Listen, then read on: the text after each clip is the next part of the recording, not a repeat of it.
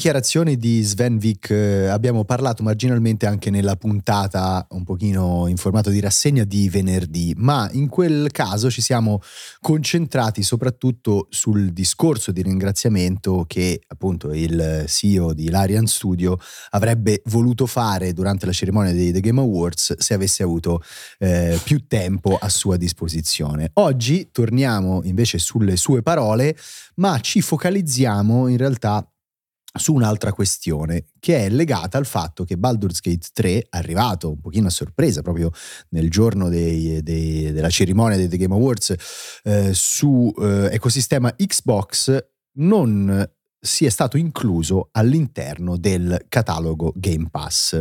Opportunamente non sia stato incluso all'interno del catalogo Game Pass perché non è che tutto quello che esce su Xbox deve stare lì dentro, però c'è stato qualche giocatore che magari ha un po' recalcitrato per eh, questa scelta e Sven ha voluto invece eh, ribadire la sua importanza.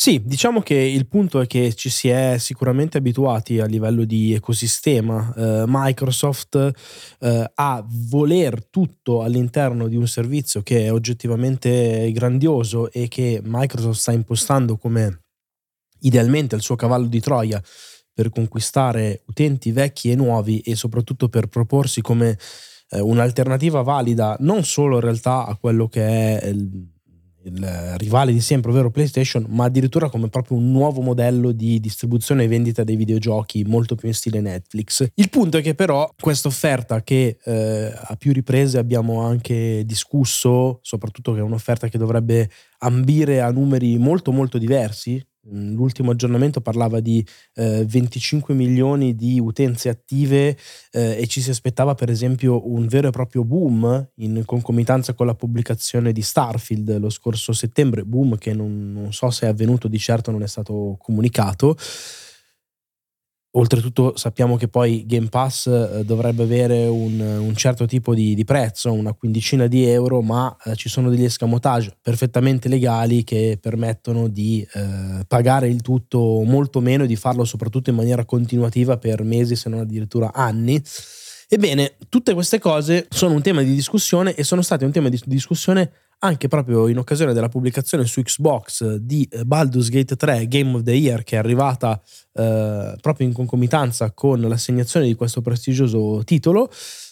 E lo stesso Sven ha fatto presente come eh, sostanzialmente secondo lui sia giusto che un gioco come Baldur's Gate che ricordiamolo è una produzione importante, è una produzione eh, terze parti, slegata da qualsiasi eh, diciamo hardware manufacturer, anzi la curiosità è che in, in passato era stata legata a Google Stadia, sì. unicamente era un'esclusiva di quel servizio e poi sappiamo tutti come è andata a finire.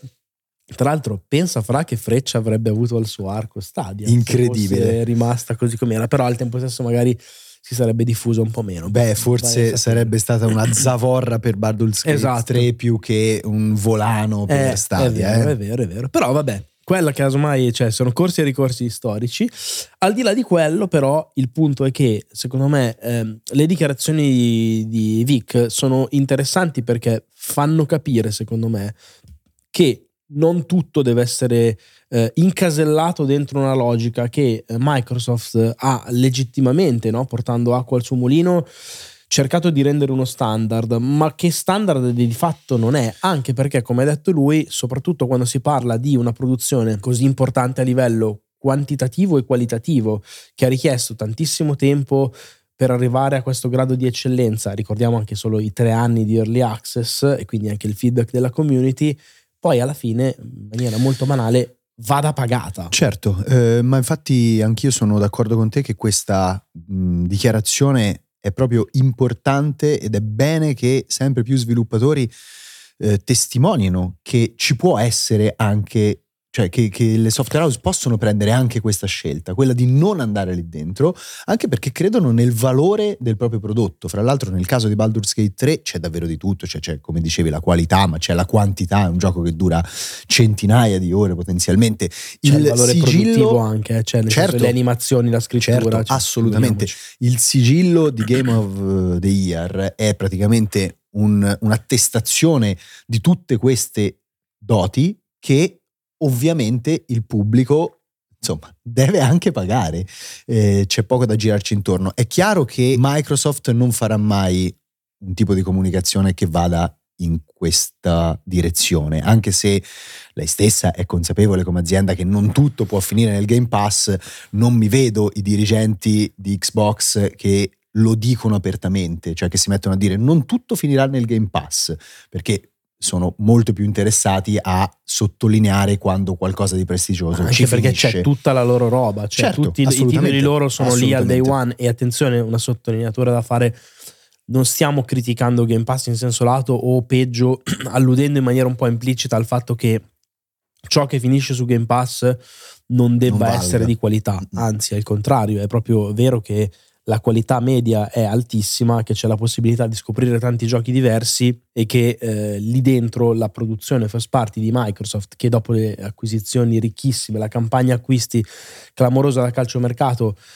apre uno scenario eh, nei prossimi anni davvero di pubblicazioni anche volendo, se si riuscissero diciamo a gestire un po' meglio le cose, molto regolari e molto ricche proprio a livello di nomi, crea diciamo un'offerta importante. Il punto però è far presente quanto questa offerta che sicuramente è il nucleo diciamo del modo in cui Xbox vuole porsi non deve essere un unicum e che l'unica anzi- via, non deve essere l'unica via. e il punto è che, tra l'altro, nell'abituare le persone ad avere così tanto, così fottutamente tanto, per così poco, si va comunque ad erodere, eh, non parzialmente, a erodere basta, secondo me, la percezione nell'utenza di ciò che spetta di diritto, tra virgolette. E secondo me questa è una cosa molto pericolosa, soprattutto perché stai parlando di un mercato in cui allo spettro proprio opposto del- dell'ambiente, no? l'altra faccia della medaglia è la stessa Nintendo che ti fa pagare Super Mario Odyssey, titolo di lancio di Nintendo Switch nel 2017, lanciato nel 2017, nel 2023 ancora a prezzo pieno.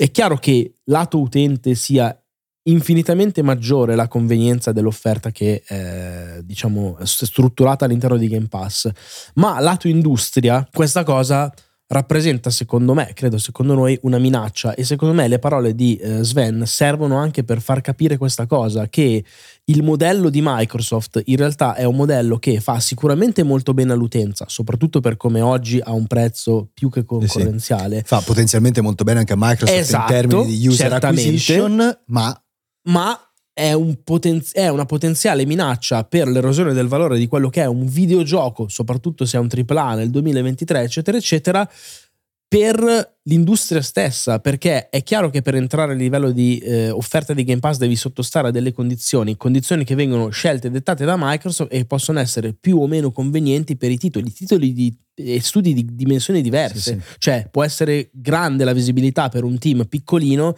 ma magari un team che penso per esempio eh, a Super Giant con, con Edis, quando c'è entrata lì saranno stati coperti di soldi, no? Certo, certo. Sì, però quella non può essere l'unica strategia di monetizzazione per i team di sviluppo che decidono di approdare su Xbox. Infatti, se voi siete giocatori Xbox, l'incentivo è proprio quello di insomma non escludere a priori la possibilità di acquistare quello che sul Game Pass non ci finisce. Esatto. Anzi, nel caso di Baldur's Gate, cioè fidatevi, fate un investimento che sicuramente verrà ripagato poi dalla qualità del prodotto.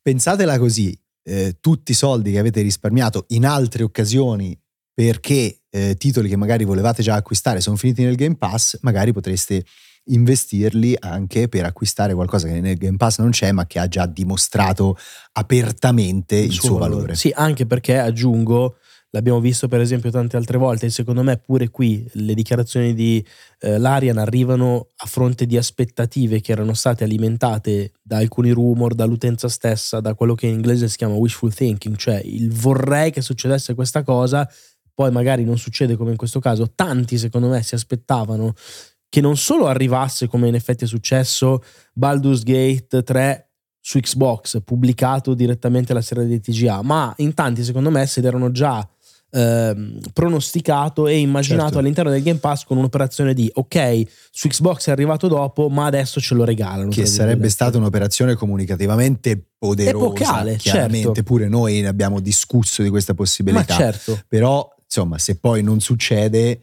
non è che uno deve rimanerci male. no, senso- esatto. E anzi diventano comprensibili il, eh, il punto di partenza e l'opinione di Larian in questo caso che spiega perché di fatto abbia senso offrire una via diversa e più tradizionale in, questo, in quest'ottica. Nella seconda parte di questa puntata vogliamo parlarvi del DLC di God of War Ragnarok. Si chiama Valhalla e anche questo è stato annunciato nel corso della cerimonia dei sì. The Game Awards ed è stato pubblicato di lì a poco perché poi è uscito il 12 di dicembre. L'ho giocato questo weekend e mi ha sorpreso positivamente. Devo ammettere che quando è stato annunciato io avevo delle fortissime resistenze anche perché insomma sembrava davvero eh, una modalità roguelike appiccicata un pochino con lo sputo diciamo in extremis a un tipo di esperienza che andava in tutt'altra direzione in realtà un pochino di elementi da aggiunta posticcia ce li ha, però un sacco di qualità. Anche. Tanta qualità. Fammi dire solo una cosa anche perché poi lascio parlare te, io non, non l'ho provato anche perché sono rimasto ancora un po' scottato dall'esperienza di God of War Ragnarok per me, la delusione della generazione un po' in senso assoluto, non necessariamente in termini qualitativi, resta comunque un gioco importante, ma in rapporto a quelle che erano le mie aspettative e soprattutto a quanto abbia apprezzato e goduto con il reboot del 2018. Uh, eh, l'idea è che Sony, eh, tutti e due l'avevamo avuta, secondo me, insieme a noi tanti altri che hanno seguito con noi la nottata dei The Game Awards. Sembrava che Sony avesse un po' trovato una specie di formula per allungare la vita ai suoi giochi single player canonici, eh, appiccicandoci sopra questa modalità eh, roguelike sul modello di quanto aveva fatto, se vi ricordate, anche Tango con mm, Ghostwire Tokyo, ma pure la stessa Sony volendo con uh, la torre di Sisifo di Returnal che era una meraviglia e uh, adesso il, il, prossimo contenuto la modalità roguelike che arriverà non return che arriverà con la pubblicazione a metà gennaio di The Last of Us parte 2 in edizione PS5 qui arriva dal nulla uh, un'idea molto molto simile applicata alle meccaniche action di God of War ci siamo detti ma ancora e invece stavolta però c'era tanta più qualità del previsto in un contenuto che tra l'altro ricordiamolo in questo caso è pure gratuito. Assolutamente, eh, contenuto che è stupefacente fin dall'inizio, si accede a Valhalla dal menu iniziale, non è integrato diciamo all'interno dell'esperienza di God of War Ragnarok, eh, ma una volta che si accede veniamo subito accolti da una cinematica iniziale anche abbastanza lunga, una cinematica parzialmente interattiva in certi momenti, che già ci lascia capire che all'interno di Valhalla c'è della storia, c'è proprio una main quest che ehm, diciamo si integra un po' con le meccaniche classiche del eh, roguelike, quindi insomma questo ciclo continuo eh, di morte e ripartenza. Ed è una storia interessante, ben scritta, e portata avanti anche da un buon numero di appunto cutscene tutte ben girate e ben dirette. Si finisce in circa 6 ore di gioco e da una parte riporta al centro della scena le connessioni che questo nuovo Kratos ha con il suo passato, quindi con tutto il suo senso di colpa e con tutte le azioni a volte deprecabili che ha fatto eh, ai tempi dell'antica Grecia e dall'altra invece ci dà pure delle piccole curiosità su Freya, sulle Valchirie, sul rapporto fra alcune delle Valchirie e Mimir. C'è tanto testo, tante scene di intermezzo e soprattutto anche a livello di tematiche e pure di tone of voice del racconto ritorna quella gravitas che il primo God of War eh, del rilancio, quello del 2018 per intenderci, aveva e che secondo me Ragnarok aveva completamente perso. Eh, non estremizzo nel dire che per quanto molto contenuti, gli eventi di questo DLC mi sono probabilmente piaciuti molto di più rispetto a tutti la seconda parte di Ragnarok.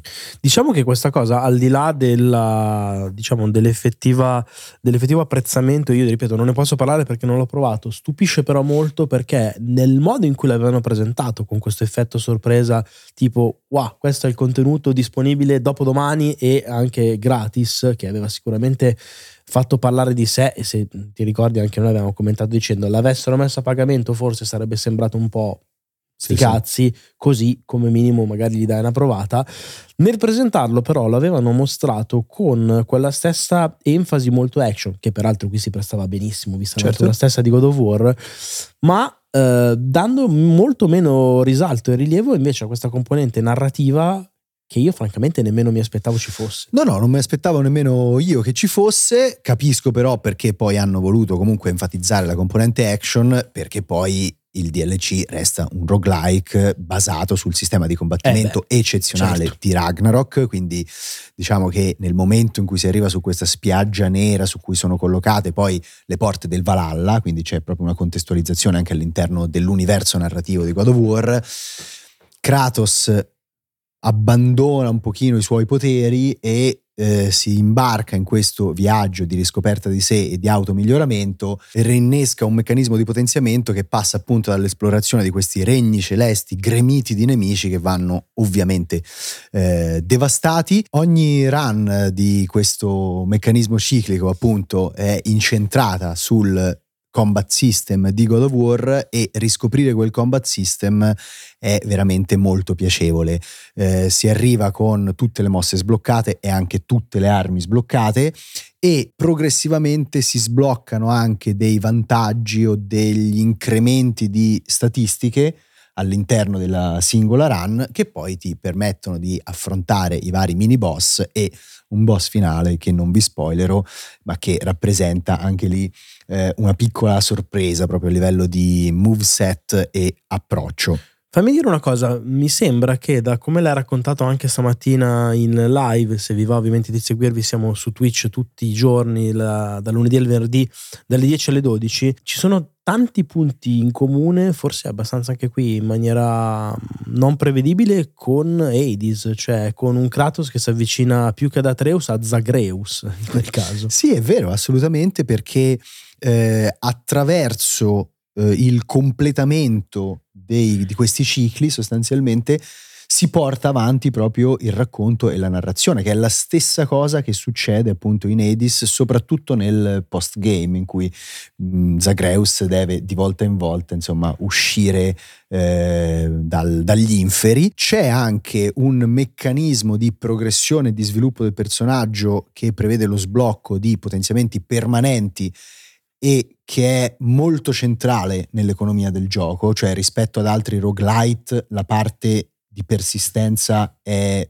eh, molto sviluppata e anche molto importante per poi arrivare alla fine E dignitosamente. se ci pensi ci sta anche perché comunque in origine non era un gioco roguelite. Assolutamente. Magari hanno preso proprio l'attitudine, cioè God of War non è quello, magari non parla necessariamente all'utenza a cui piacciono i roguelite, ci sta a lasciargli comunque un po' di comfort zone in quell'ottica. Sì, e eh, devo ammettere che c'è ancora un po' di sbilanciamento generale, eh, banalmente anche fra le tre armi che il protagonista ha a disposizione, non tutte sono efficaci alla stessa maniera, quindi le run fatte con un certo tipo di scudo e un certo tipo di eh, arma sono di base più efficaci rispetto ad altre run. Il gioco conosce, cioè sa di questo problema e quindi incentiva sostanzialmente la eh, varietà spronando il giocatore con delle ricompense in game a cambiare di run in run le armi o l'approccio, però diciamo che lo fa lui, non è che ti viene da farlo Ok. come magari invece succede in Hades in cui tutte le esperienze con le varie armi sono estremamente piacevoli ed estremamente bilanciate. Curiosità, Ehm, durata complessiva dell'esperienza? Per finire questa main quest circa 6 ore, Ok. poi ovviamente restano delle side quest che comunque hanno un qualcosa di narrativo perché sbloccano dei dialoghi anche abbastanza interessanti. Credo che una decina di ore i completisti ce le possano passare sopra. C'è un livello di difficoltà?